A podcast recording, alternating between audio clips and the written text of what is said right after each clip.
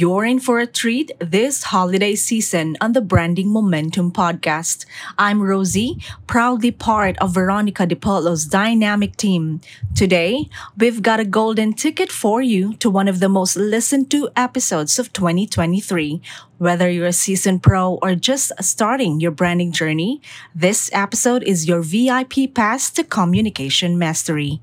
Tune in Buckle up and let's dive into the brilliance that is how to speak to your potential clients. Welcome to the Branding Momentum Podcast. Hey, I'm Veronica DiPolo, and with more than 15 years being a marketing strategist, you're going to experience the new way to promote your business with clear and unique messaging by giving you actionable marketing and messaging strategies that get you interested leads to transform the lives of your audiences so that you build up your brand with continuous momentum. Get ready because here's where we say no to outdated marketing strategies and society norms, and we say yes to change from the inside out. Welcome to the Branding Momentum Podcast.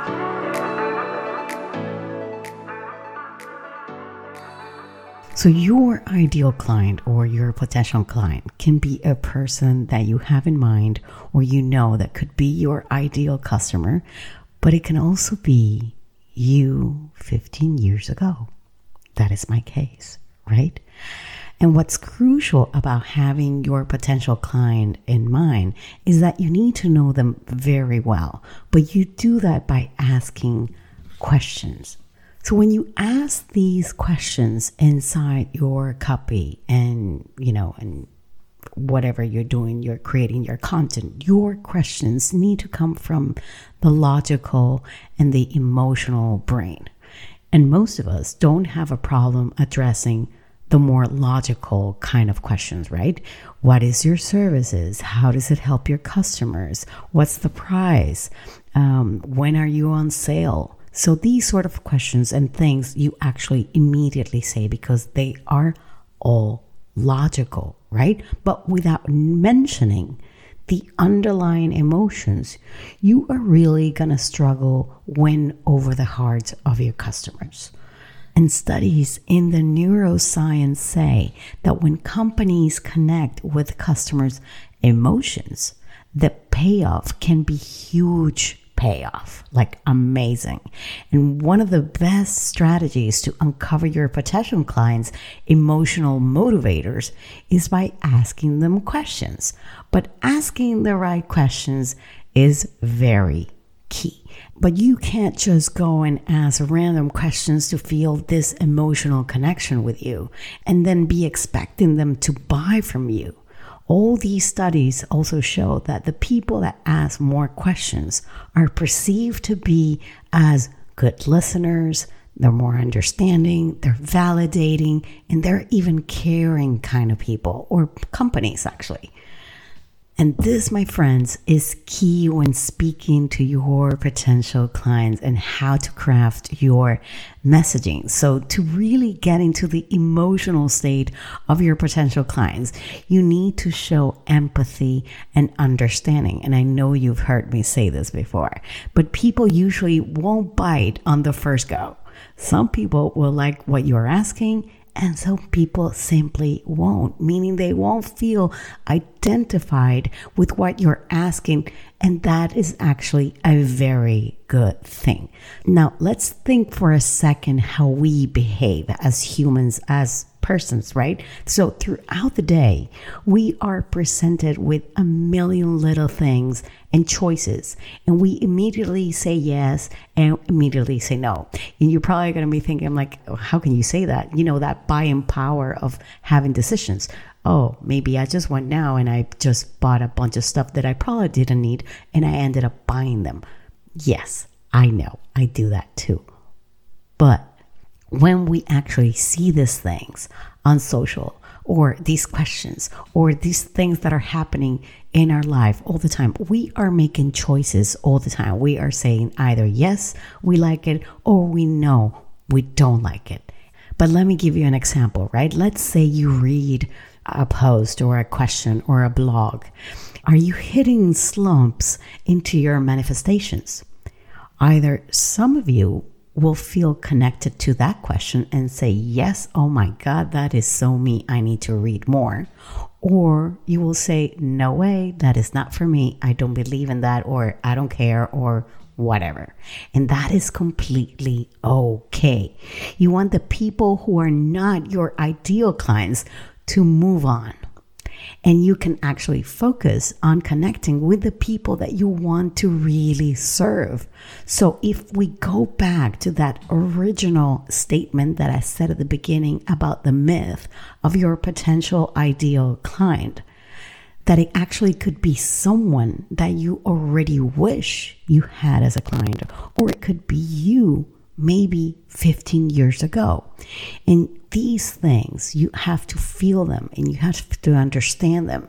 And you need to identify with what they actually like, or maybe you like, or what they fear, or what you fear, or what they struggle with, or what you've struggled with, or who they want to be, or who you are right now. So, these questions that you should ask yourself about your potential clients, these questions will serve you to generate all the different types of prompts and social media content and engaging conversations and email subjects, or even give you the unique clues to write on your website to target to that potential client. So, some of the things that we need to come across and understand is like, who do you work for? Identify the struggles that these potential clients have. What is the transformation you would like to provide in their business? Like in your services, what are the transformation that you provide? Which mistakes they make? What are the objections when they actually go and buy from you? And what are the possibilities for them to actually work with you? Right? So if this, what I'm saying, resonates with you, I am putting in the description the link to my special guide, How to Speak to Your Potential Client on Social Media and Beyond, a guide and workbook. You can work on all the 16 questions that you should definitely ask yourself that you know about your current clients or your potential clients and get these prompts and messaging techniques and questions how to address how do they feel? And you can put that into your social media and on your emails and on your website and everywhere you want to be creating right? So besides this how to speak to your clients on social media i'm also giving you two bonuses inside of that workbook and guide. And the first bonus is going to be 15 Instagram covers with unique messaging prompts.